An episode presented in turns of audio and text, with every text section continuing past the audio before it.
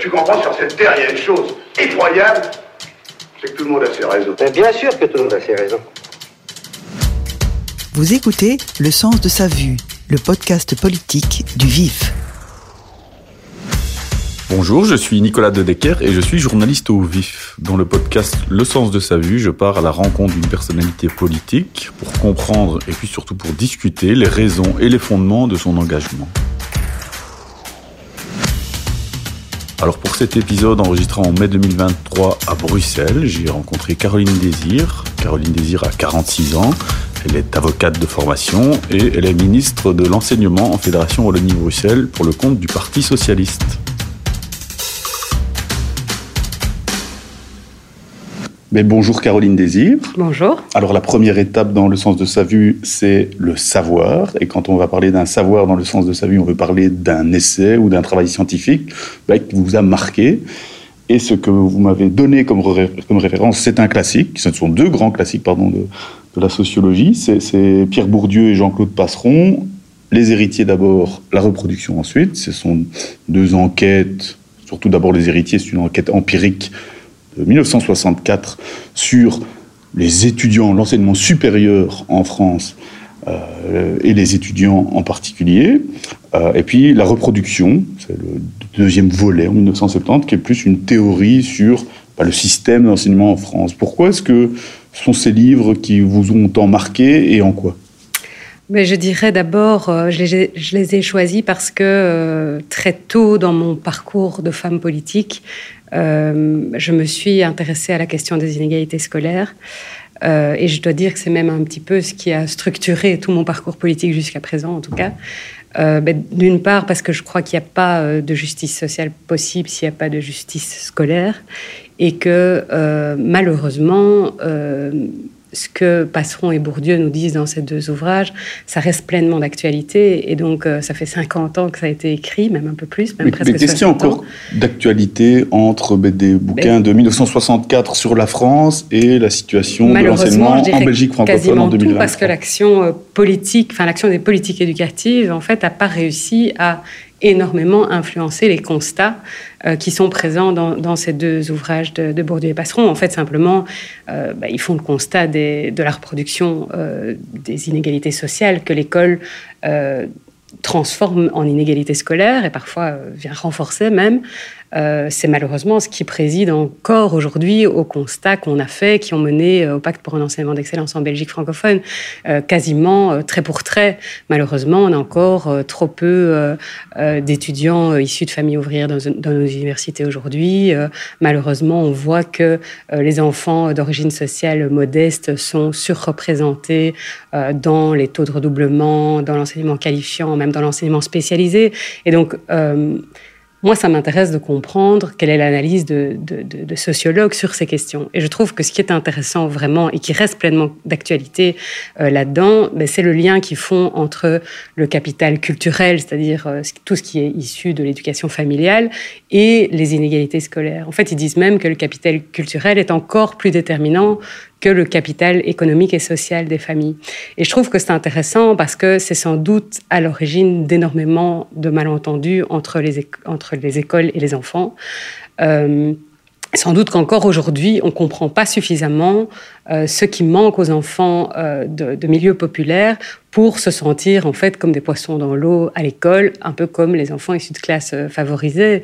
Et c'est ce que Bourdieu et Passeron expliquent super bien. En fait, il dit simplement euh, la, la, culture euh, scolaire, enfin l'école plutôt, privilégie vraiment la culture euh, des classes dominantes et ben, les enfants des classes plus populaires il leur manque en fait plein, plein, de, plein de choses, plein de réflexes, plein de, plein de compréhension, parfois dans tout ce qui est non dit, tout ce qui est présupposé en réalité. Et je crois qu'aujourd'hui encore, malheureusement, euh, ces théories sont beaucoup trop méconnues, sont pas assez enseignées en phrase, formation Une phrase de, de, de, dans la reproduction, je pense que c'est à, à l'intro ou, ou, la conclusion, je sais plus, c'est la cécité aux, aux inégalités sociales condamne et autorise à expliquer toutes les inégalités particulièrement en matière de réussite scolaire, comme des inégalités naturelles, des inégalités de dons.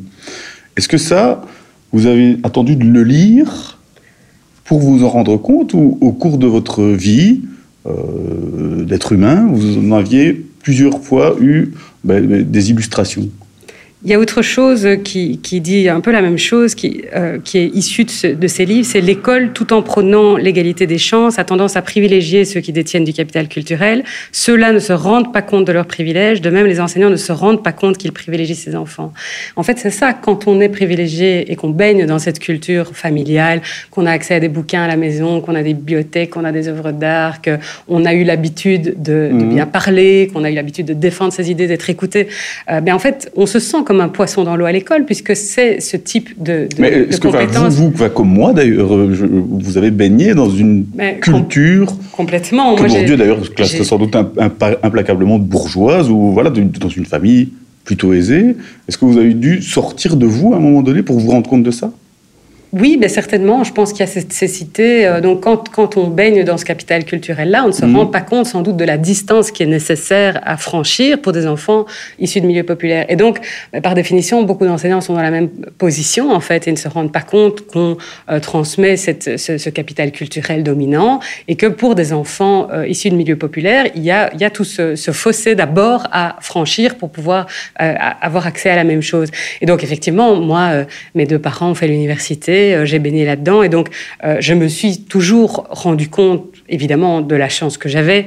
Euh, mmh. Jamais de difficultés dans mes études, voilà. Et je me suis rendu compte aussi, souvent, en voyant d'autres autour de moi, que ben, les, les, marches à franchir étaient beaucoup plus importantes.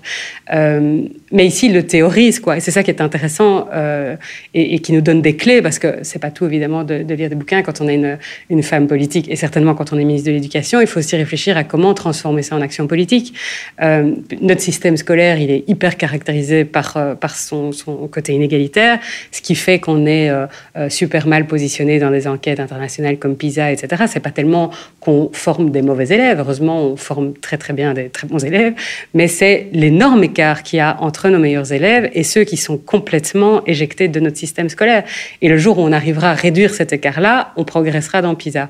Et donc c'est important pour nous de comprendre ce qu'on peut mettre en œuvre pour euh, réduire ce fossé et pour faire en sorte que l'école joue réellement un rôle euh, d'ascenseur social. Parce qu'on dit souvent euh, l'école ne joue plus son rôle d'ascenseur social. En réalité, l'école n'a jamais joué un vrai rôle d'ascenseur social. Elle ne jouait déjà pas en 1964 en France, en tout cas.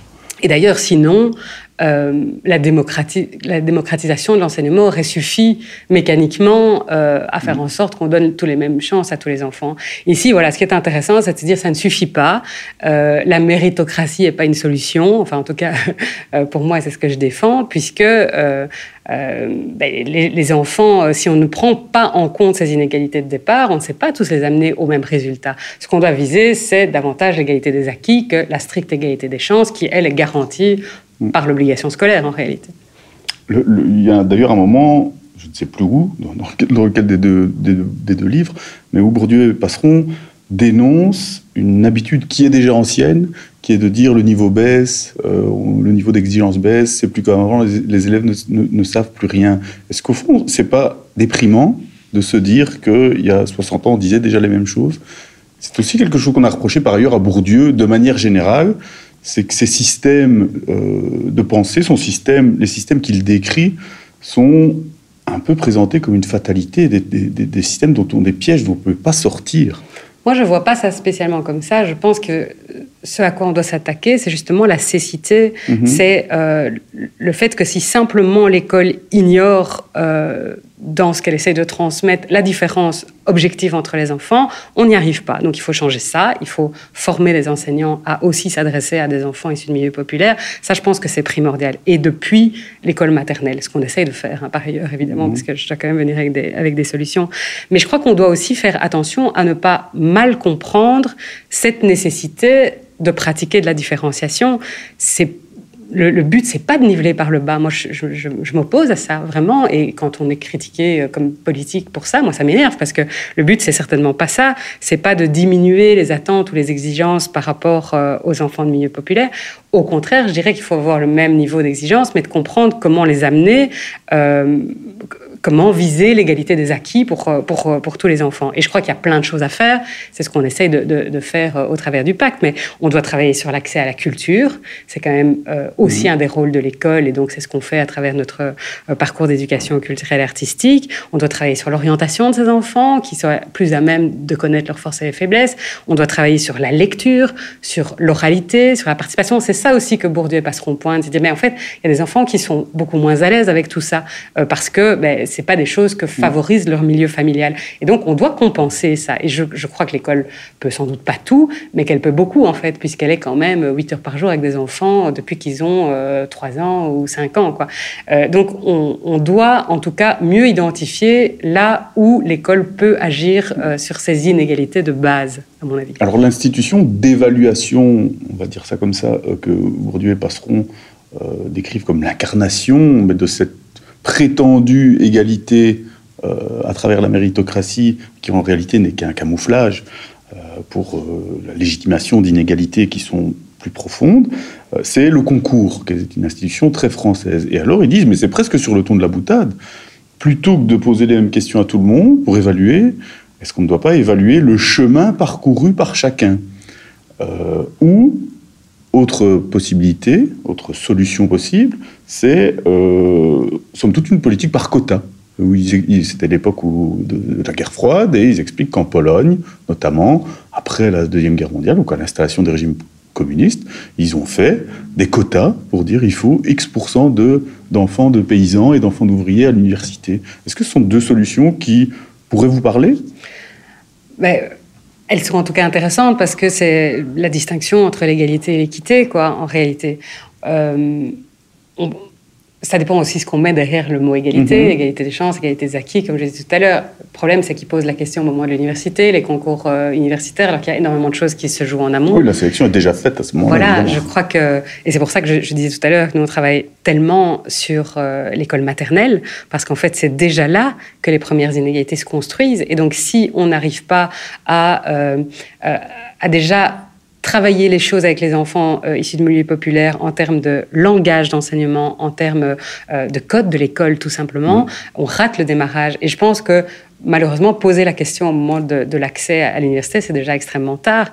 Et, donc, et en plus, parfois, on voit malheureusement que des jeunes issus de milieux populaires qui sont battus déjà pendant toute leur scolarité pour arriver euh, à l'université, ils arrivent à l'université et se sentent complètement paumés, encore plus que dans l'enseignement mm. obligatoire. Donc je pense qu'on a déjà loupé euh, le coche à ce moment-là. Alors, rien n'est irrattrapable. Il y a pas, il y a toujours aussi un petit pourcentage d'étudiants ou d'élèves hyper résilients qui, qui viennent être l'exception qui confirme la règle. Mais ça peut pas être ce qu'on promeut dans un système, quoi.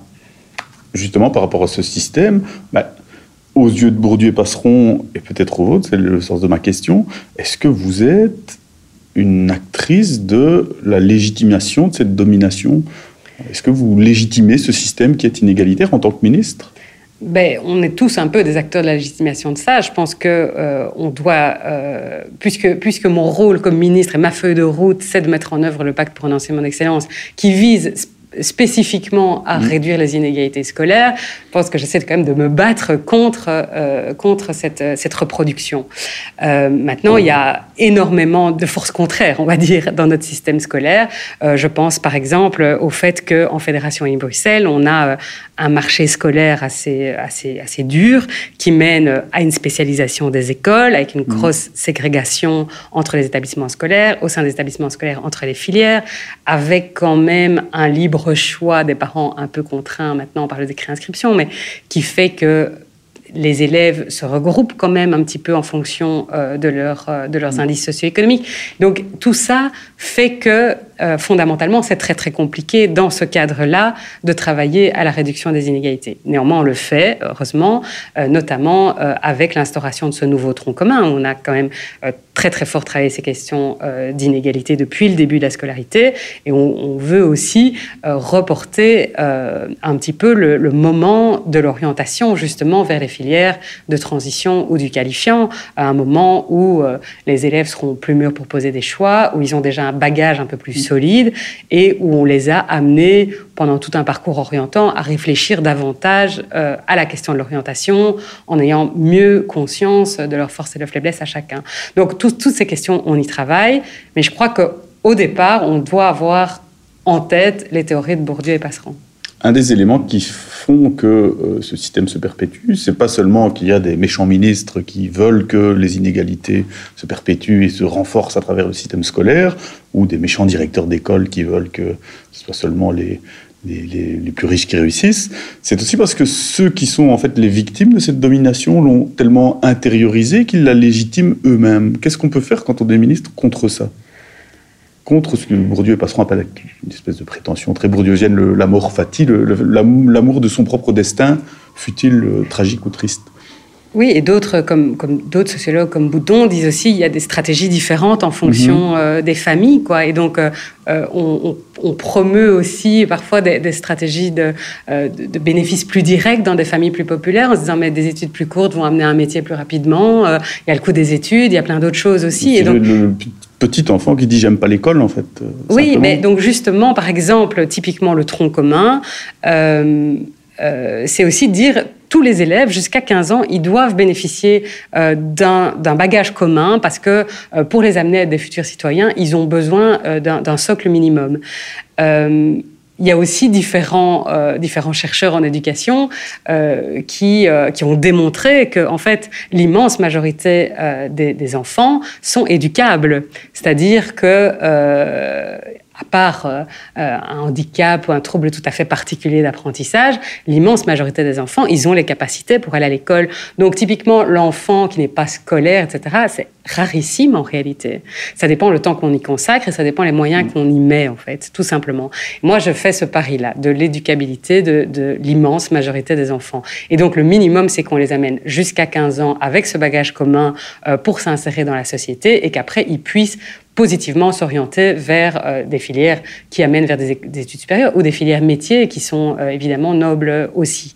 Je crois que ça, c'est notre défi en tant que système éducatif, d'amener évidemment chaque enfant vers Alors, vous avez découvert où et quand c'est lié mais j'ai découvert euh, plutôt au début de, de, mon engagement politique, en fait. Enfin, au début de, de quand, quand je suis devenue députée, j'ai très vite euh, euh voulu, euh, un peu instinctivement comme ça, m'engager dans la commission éducation. Donc, j'avais demandé à mon, mon, parti de pouvoir être envoyé aussi à la communauté française, puis j'étais élue à la région. Puis j'ai commencé, j'ai commencé à lire. Ce sont des questions qui, qui m'interpellent depuis toujours. C'est sans doute aussi voilà, lié aux origines familiales, à plein de choses je, trouve que c'est une question qui est vraiment passionnante, en fait, parce qu'elle est très fondamentale dans la société.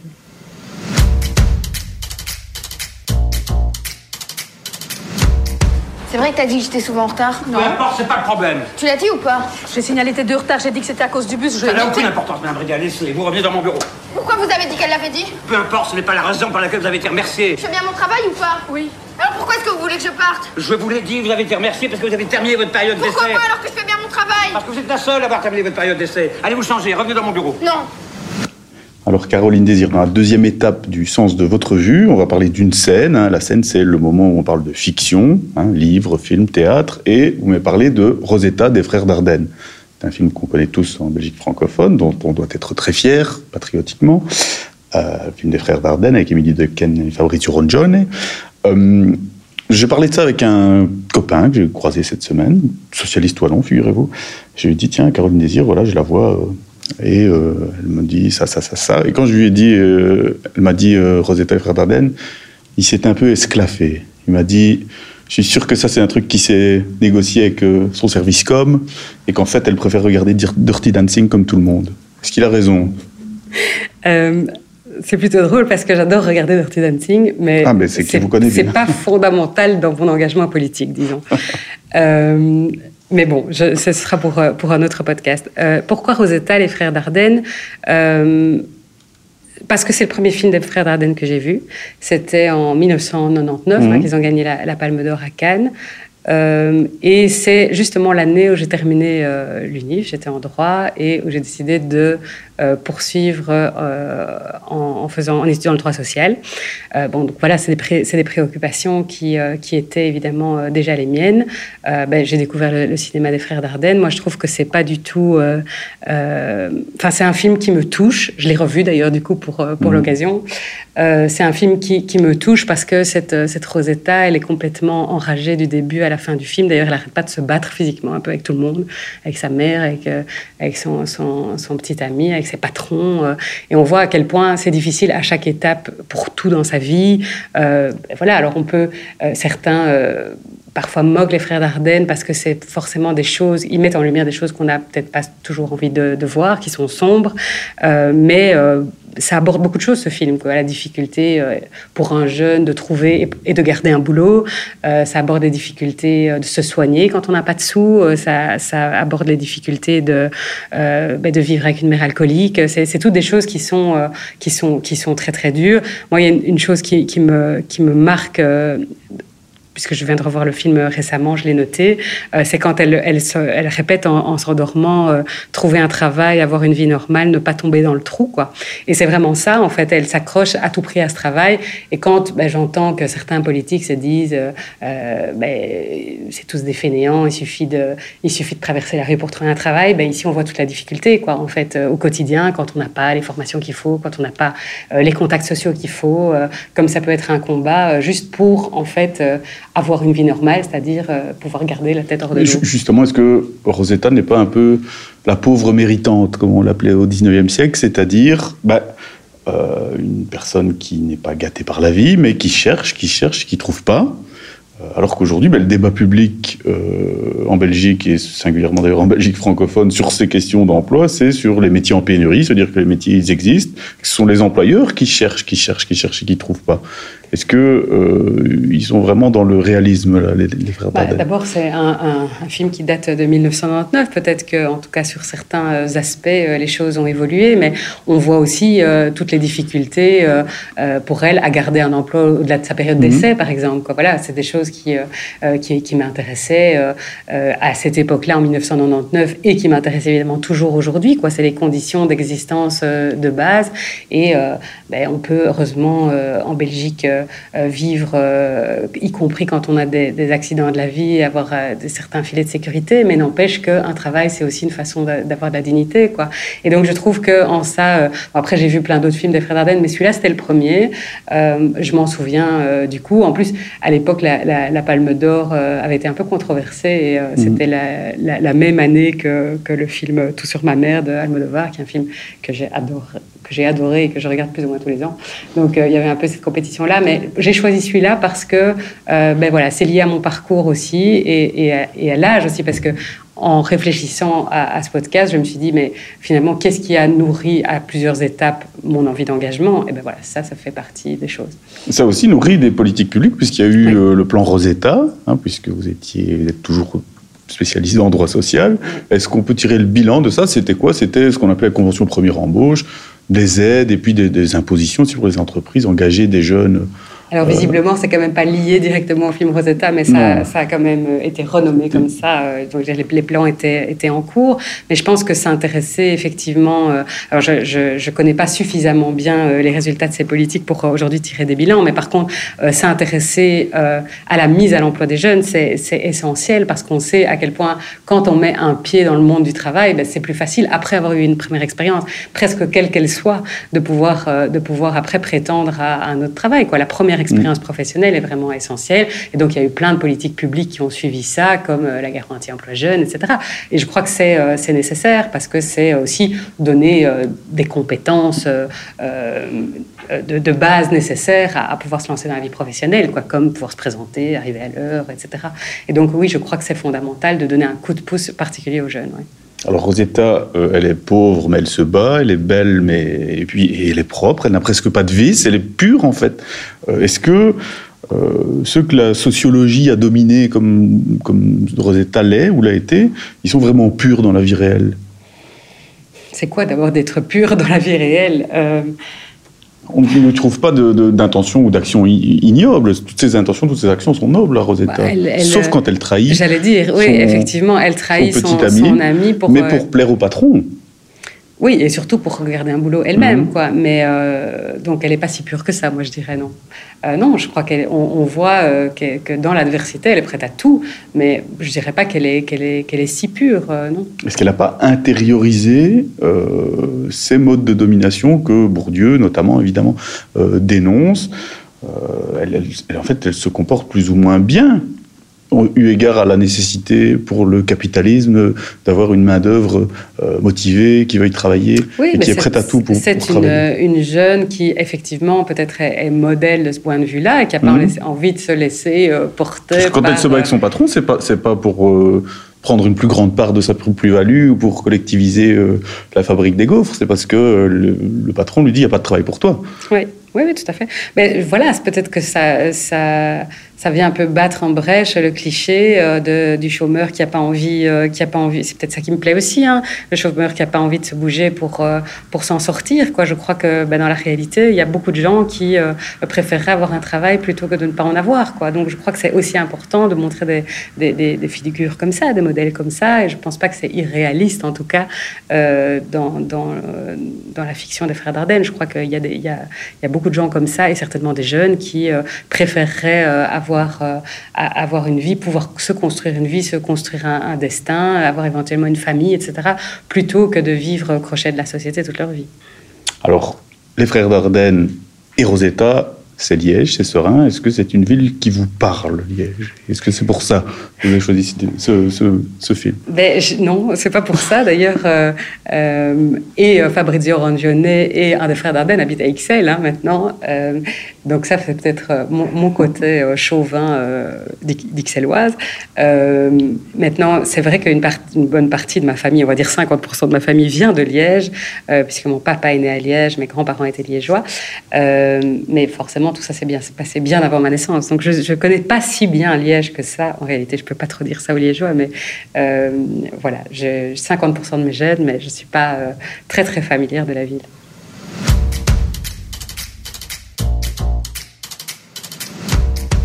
Alors la troisième étape du sens de sa vue, Caroline Désir, c'est le soi, et le soi, le vous, c'est la rencontre, le lieu, le moment qu'a fait de vous ben, ce que vous êtes, et vous m'avez parlé d'une rencontre avec un détenu à Forêt comme avocat stagiaire. Expliquez-nous ça. Oui, je voulais parler de ça parce que euh, c'est une chose dont on parle pas souvent, hein, quand même, les, prisons. Il se fait que euh, j'ai été à plusieurs moments de ma vie amené à aller visiter des prisons. Et notamment, effectivement, j'ai euh, commencé comme, euh, comme avocate stagiaire au barreau. Et comme tous les avocats stagiaires, euh, il m'est arrivé de faire des prodéos en pénal. Et donc, un jour, je me suis retrouvée on, m'a désigné en fait pour défendre, pour défendre un, jeune détenu qui en, résumé, avait volé 16 euh, paires de baskets au Cora et euh, euh, il avait été condamné par défaut au greffe de la prison. Il avait dit Est-ce que tu veux faire opposition au jugement? Il avait dit oui. il se fait qu'il était en récidive, qu'il avait pris six mois ferme et que je, ne pouvais strictement rien faire pour lui parce que c'était le minimum auquel il pouvait être condamné. Mais donc je suis allée le voir en prison et bah, j'ai discuté avec lui, mais ça m'a vraiment marqué parce que c'était typiquement le genre de petit gars qui avait eu bah, évidemment une enfance super compliqué, euh, euh, pas un parcours scolaire réussi, euh, pas de formation, aucune ressource. il était légèrement handicapé, mais pas suffisamment pour avoir des allocations euh, de. Euh, il avait volé des paires de baskets parce qu'il n'avait pas d'autres moyens de subsistance. Il était un peu drogué en arrivant à la prison et sans doute qu'il sortirait beaucoup plus drogué que ça. Euh, et il y avait zéro formation en prison pour lui. Donc, en fait, moi, j'étais là, j'avais 23 ans et je me suis dit, en fait, je peux rien faire pour ce type. Je préférais encore être assistante sociale que d'être avocate dans ce cas-ci. et voilà, c'est une réalité de nouveau dont tout le monde se fout un peu, j'ai l'impression, parce que bah, la prison, euh, même, même politiquement, c'est quand même en général en bas des préoccupations de, beaucoup de partis politiques. Euh, et pourquoi est-ce que j'ai choisi ce moment de rencontre-là? Parce que je pense que je me suis rarement sentie aussi inutile et aussi impuissante et peut-être un peu aussi désespérée. Euh, ce pauvre jeune homme me faisait des dessins en prison pour passer le temps et je me disais, ben, dans six mois, il va sortir et qu'est-ce qu'il va faire quoi? Et donc, pourquoi j'ai choisi ce moment? Parce que dans des rencontres euh, qui sont des chocs peut-être dans la vie. Ça, ça a été un moment. Est-ce que euh, c'est à ce moment-là que vous vous êtes dit je, suis de gauche, je suis socialiste? Non, parce que j'avais déjà, déjà eu, pris conscience de ça avant, parce que j'avais quand même déjà été amenée à, à, mhm. voter aux élections. Et puis, voilà, tout mon, tout mon parcours, euh, mon choix d'études. bon, là, à ce moment-là, je, faisais du pénal en prodéo, mais je faisais surtout mhm. essentiellement du droit du travail et du droit social mais par contre, je me suis peut-être dit, euh, il y a d'autres formes d'engagement qui permettent d'avoir une action plus large euh, sur euh, la société, sur les conditions d'existence des gens. Ça, peut-être que oui. Alors, à ce moment-là, j'étais encore avocate, mais ça n'a pas duré très longtemps. Et je me suis engagée politiquement après. mais voilà, j'ai repensé à ce moment-là en réfléchissant à des, des moments marquants plutôt qu'une rencontre avec un homme politique. Voilà, c'est un milieu auquel euh, j'étais pas du tout habituée, quoi. Je connaissais rien. Et quand on a 23 ans, on n'est quand même pas très fier de se retrouver dans, ce genre de situation en se disant mais quels sont euh, mes moyens d'action en fait pour faire changer ça? Et à quel niveau je peux me situer euh, où est-ce que c'est le plus efficace d'agir en fait quoi? Avec finalement bah, mmh. tout ce que la société m'a donné le fait que j'ai pu faire des bonnes études que j'ai étudié le droit etc comment est-ce que je peux me rendre utile en fait? Voilà et est-ce que vous avez une réponse à cette question aujourd'hui bah, Est-ce qu'on n'arrive pas au, fil d'une carrière à des niveaux de constatation d'inutilité où on se dit il faut que je fasse ça pour changer ça, il faut que j'aille là. Et quand on arrive là, on se rend compte qu'on ne peut pas changer ça? Bah, heureusement, il y a les formes d'engagement. Combien de ministres, euh, Caroline Désir, n'ont pas dit il faut résoudre le problème des de prisons en Belgique ou le problème de l'enseignement en Belgique francophone? Ce ne sont pas des problèmes nouveaux non plus. Je crois qu'il y a des, formes d'engagement euh, multiples et je crois qu'il ne faut pas toujours euh, s'engager dans le même dans le même type de, euh, d'engagement au fur et à mesure de sa vie. Ça, je pense que c'est vrai, on peut changer, on peut parfois faire des choses qui sont euh, plus proches des individus, parfois plus proches de, des formes d'action collective. Euh, je crois qu'il ne faut pas hésiter à, de temps en temps se réorienter, ça je crois vraiment fondamentalement. mais d'un autre côté, de nouveau, je me rends compte de de, la chance quelque part de pouvoir euh, influer sur le cours des choses. Euh, quand mm. on s'engage en politique, c'est qu'on a envie de faire ça. Quand on, reçoit, entre guillemets, la responsabilité d'être ministre de l'Éducation, ben, on a le pouvoir d'agir sur le cours des choses, largement. Et donc, il faut en faire le meilleur Mais pas suffisamment. Ben, pas suffisamment. J'espère quand même, modestement, mm. que ce qu'on aura fait pendant ces quatre dernières années servira, et notamment servira à réduire les, les inégalités scolaires. C'est jamais assez, je pense. Hein. On peut être toujours plus exigeant par rapport à l'action politique, mais en tout cas, euh, il y a une série de choses qui auront été faites pendant ce mandat dont je suis fière et, voilà, j'espère qu'elles contribueront euh, à, faire progresser la, cause de, l'égalité, vraiment. Alors en préparant cet enregistrement et en dépouillant un petit peu vos réponses, je me suis dit tiens, voilà, la troisième, c'est sa réponse, la justice, les prisons, qui est le moins lié à l'enseignement, la formation mais je vois qu'on en a quand même encore parlé. Euh, est-ce que c'est parce que euh, depuis toujours c'est votre passion ou est-ce que vous êtes comme un entraîneur de foot qui dit qu'il adore son équipe et qui est adoré des supporters, mais puis qui se dit bah, je j'irais peut-être bien aller voir dans une entraîner une autre équipe pour voir si c'est pas si c'est pas plus amusant ou plus utile? En fait, c'est pas forcément que je suis passionnée par euh, l'école ou les questions éducatives, c'est que je, considère que c'est quand même souvent à la base de tout dans la mhm. société. C'est-à-dire que dans les destins individuels, même dans le cas de, ce jeune détenu dont je parlais, euh, ben, s'il avait eu euh, un meilleur parcours scolaire, il aurait d'autres chances de s'en sortir dans la vie, quoi, par exemple. et donc, je crois que c'est quand même très déterminant dans, les parcours individuels. Et donc, ça m'avait l'air, en tout cas, d'être un moyen utile de s'intéresser à des changements sociétaux. Voilà. c'est pas pour mhm. ça qu'il n'y a pas d'autre chose qui m'intéresse, euh, voilà, ou, d'autres manières euh, de faire changer les choses. Alors vous dites que c'est la base de tout. Est-ce que c'est pas plutôt la domination ou le système économique qui est à la base de tout, Caroline Désir? Attention, un procès en socialisme ici. oui, euh, évidemment. Enfin, évidemment que l'économie domine. mais bon, je pense que le le capital euh, culturel et scolaire, mhm. euh, enfin, ça outille les individus en fait, et ça, ça permet euh, d'acquérir plus de liberté. Mm. Est-ce que vous avez revu ce, ce, ce, condamné? Vous avez croisé à la... Non, non, je ne l'ai pas, je l'ai pas revu. Et puis j'ai très très rapidement arrêté le barreau après, après, après tout ça. Mais malheureusement, j'ai pas beaucoup d'espoir sur le fait que son parcours allait s'améliorer, quoi.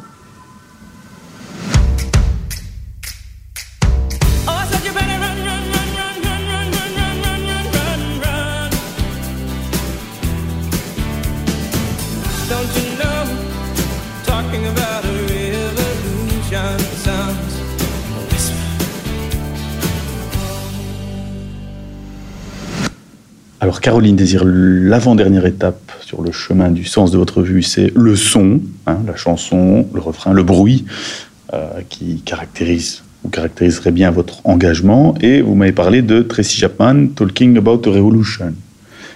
Pourquoi Dites-le moi. Parce que de nouveau, ben, j'ai réfléchi euh, à mon, parcours de vie, que euh, cet album euh, est sorti quand j'étais adolescente et que je l'ai souvent écouté et que en fait je trouve que c'est un, beau symbole à la fois ben, de lutte contre les inégalités, mais aussi enfin sociale, mais aussi raciale. voilà, Tracy Chapman, c'est une, chanteuse engagée qui en plus s'est fait connaître avec cet album euh, qu'elle a joué, enfin, et cette chanson qu'elle a, qu'elle a, qu'elle a chantée euh, euh, lors d'un, concert en, l'hommage à, Nelson Mandela, c'était pour ses 70 ans. voilà, je trouvais que c'était finalement peut-être une chanteuse à l'avant-garde du féminisme intersectionnel. Elle s'intéresse à beaucoup de choses qui sont très contemporaines encore. Alors, c'est vrai, mais et puis d'abord, c'est vrai que c'est une chanson qu'on fredonne assez facilement. Je vois d'ailleurs bien, assez bien ma maman Marianne, euh, les yeux dans le vague, fredonner cette, cette, chanson. Mais en fait, elle a un contenu qui est assez clair, que vous pourrez même dire assez fort, et qui n'est pas tellement intersectionnel en réalité, puisque à chaque fois qu'elle parle des gens qui sont sur le point de faire la révolution ou qui y réfléchissent, bah, elle situe toujours la question sur le champ socio-économique des classes sociales. Hein, le, le, le, le couplet euh, pendant qu'ils sont en train d'attendre euh, pour leurs allocations, pendant qu'ils sont euh, devant l'armée du salut pour recevoir à manger, pendant qu'ils perdent leur temps dans les, les fils pour faire le en faisant le chômage. Hein. en fait, elle parle de Rosetta. cette description-là, c'est celle de Rosetta. Et alors la question, moi, que j'ai envie de vous poser, la première là-dessus, c'est mais Rosetta, en fait, elle n'est pas révolutionnaire, Caroline Désir? Est-ce qu'on peut se dire que, en fait, les plus pauvres sont ceux qui se battent le moins contre le système qui les rend pauvres? Mais, Je dirais que. Et alors, est-ce que ça veut dire que, que Tracy Chapman se trompe en disant que ce sont eux qui je, vont faire la révolution? Que, je crois que c'est une bonne question, mais pour, euh, je veux dire, euh, faire la révolution, il faut avoir euh, le temps de s'organiser, de penser, de, de se réunir. et je pense que quand on est dans le combat pour simplement des besoins, enfin pour rencontrer des, besoins vitaux d'existence, mais peut-être que quelque part, on n'a pas le loisir de faire la révolution. Euh, en tout cas, moi, c'est comme ça que je vois un peu euh, Rosetta. Elle n'est pas là-dedans, effectivement. Elle est mhm. dans, euh, dans, dans, un combat individuel, de, de, une stratégie de survie, en fait, individuelle. mais Tracy Chapman, ce qui est intéressant, c'est qu'elle a écrit en fait, cette chanson quand elle avait 16 ans. Elle, elle, vient elle-même d'un milieu populaire. Ça a été difficile pour elle d'accéder à des études. Elle a un système de bourse. Et voilà, on sent quelque part qu'elle est en train de devenir une transfuge de classe mhm. et elle se prend en fait la violence des, inégalités sociales en pleine figure, euh, justement en accédant euh, euh, à un milieu qu'elle ne connaît pas. Est-ce que vous vous sentez révolutionnaire? Je, ne dirais pas ça. je suis, je suis très, très indignée par, par une par une série de choses, hein, euh, je crois qu'on l'entend, mais euh, je dirais pas que je me sens euh, dans mes moyens d'action révolutionnaire. Quoi. Je, crois qu'il faut réformer les choses et que, comme femme politique, c'est ça, ça mon, ça mon moyen d'action.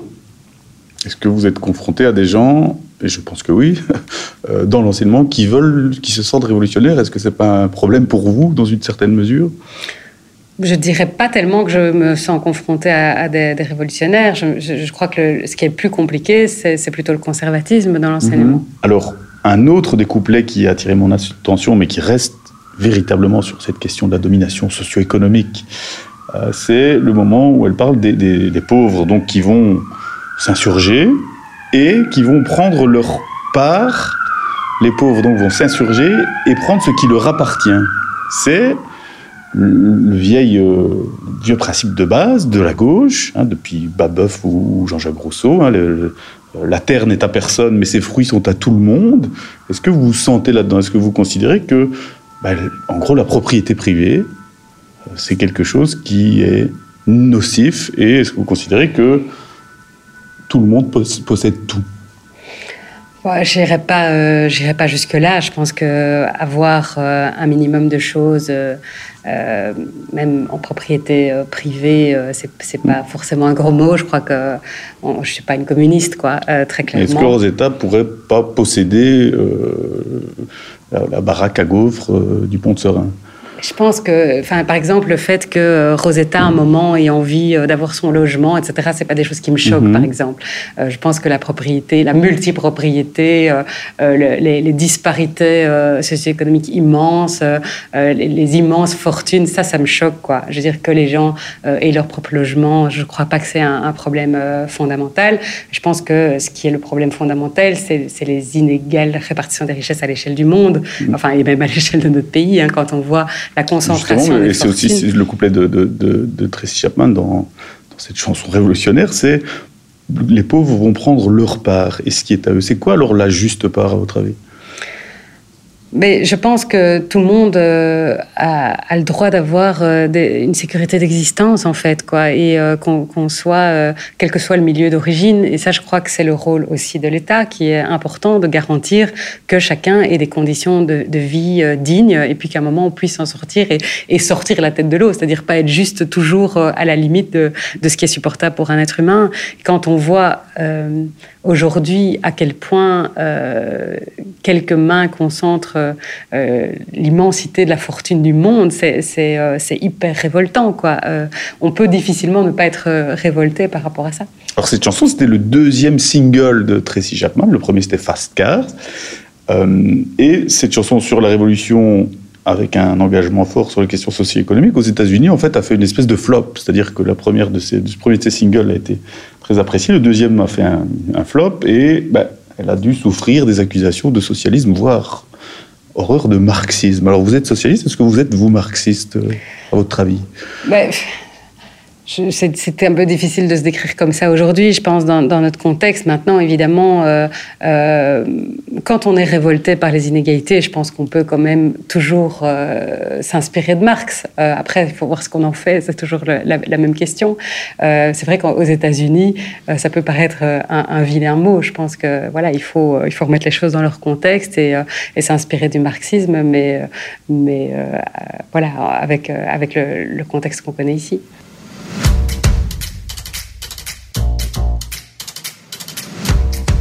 Alors la dernière étape euh, dans notre parcours et dans le vôtre d'ailleurs, Caroline Désir, c'est la suite. Et dans la suite, on demande la personnalité que l'invité aimerait entendre dans le même exercice. Alors, je vous avertis, d'habitude, les invités euh, choisissent des adversaires. Parce qu'ils sont curieux de savoir ce que pensent leurs adversaires, leurs concurrents, leurs rivaux, parfois même leurs ennemis. Et vous, vous m'avez dit, non, moi je voudrais euh, inviter Pierre-Yves Dermagne. Alors pourquoi? Est-ce que c'est simple solidarité socialiste? Non, parce que j'aime bien Pierre-Yves Dermagne et euh, voilà, il est, euh, il est vice-premier. euh, je suis sûre qu'il n'a pas euh, beaucoup l'occasion d'avoir des loisirs. J'espère pour lui qu'il a l'occasion de lire. Moi, j'ai envie d'en savoir plus sur lui, sur ce qui a nourri sa pensée politique.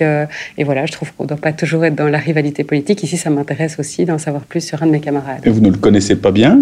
Je le connais pas si bien que ça. de ce que je- j'en connais, on s'apprécie beaucoup, mais on a eu peu le temps depuis qu'on on est devenu ministre presque en même temps.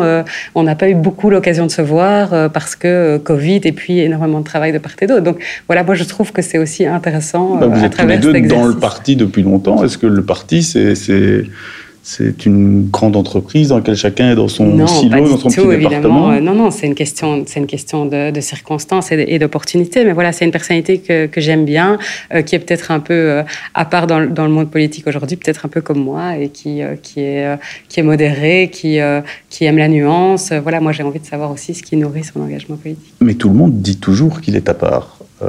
Qu'est-ce qui fait que vous pensez que, que Pierre-Yves Dermagne est à part?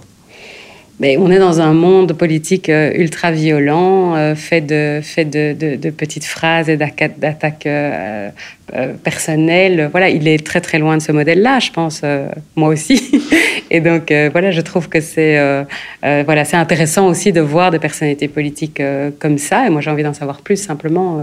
Je, voilà, c'est plutôt un, un modèle politique que je, que je défends, oui. Je crois que c'est important pour notre démocratie de rester. On peut être, être évidemment, évidemment, euh, dans la confrontation politique, je crois que c'est nécessaire, évidemment. Hein. On, on, on, ne prône pas tous les mêmes valeurs ou les, les mêmes idées, et c'est bien normal dans une démocratie. Mais je crois pour autant que euh, la politique ne doit pas être un, un, champ de bataille permanent euh, où finalement la forme prend le, prend le pas sur le fond. Je crois que, et certainement en Belgique, on a besoin de construire euh, des, des, des, compromis politiques, on a besoin, on a besoin d'alliés, euh, on est dans un système de coalition, donc on a tout le temps besoin de construire des solutions politiques avec d'autres.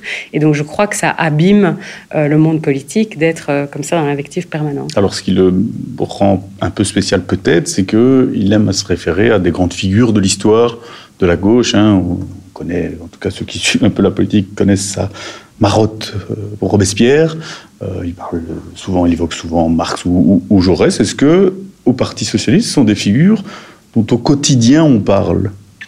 Non, je dirais pas, euh, je dirais pas au quotidien, mais bon, voilà, ça, euh, on, on, a quand même plusieurs euh, hommes et femmes politiques qui ont, qui ont des références culturelles solides. Donc, c'est intéressant, je trouve aussi, de pouvoir évoquer des grandes figures comme ça et voir justement comment elles résonnent aujourd'hui par rapport à, à nos C'est très distinctif politiques. dans le sens de Bourdieu. Hein. Voilà, oui. oui voilà, moi je, trouve que ce, ce sont euh, en tout cas des, des, des, des échanges euh, euh, riches. Et donc voilà, effectivement, pourquoi j'ai choisi euh, Pierre-Yves Derman. Je trouve que voilà, ça m'intéresse de, de, voir un peu ce qui, euh, ce qui lui caractérise son engagement politique. Avec des sirènes, c'est bien, ça donne une ambiance law and order. eh bien, merci beaucoup, Caroline Désir. Merci à vous. Alors si ce que m'a dit Caroline Désir dans le sens de sa vue vous a intéressé, vous pouvez toujours vous procurer les grands classiques de Pierre Bourdieu et de Jean-Claude Passeron, Les héritiers datés de 1964 et La reproduction de 1970. Les deux livres sont publiés aux éditions de Minuit. Le film Rosetta des frères Luc et Jean-Pierre Dardenne est un autre classique. Il est sorti en 1999, a reçu la Palme d'Or la même année et il est disponible en DVD. Puis la chanson Talking About a Revolution de Tracy Chapman est le deuxième single du premier album de la chanteuse américaine. Cet album est intitulé Tracy Chapman et il est bien entendu disponible sur toutes les plateformes. Vous venez d'écouter Le sens de sa vue, le podcast politique du vif. Découvrez dès le mois prochain une autre personnalité politique. N'hésitez pas à vous abonner à notre chaîne, à partager, à commenter et d'ores et déjà merci de nous avoir écoutés.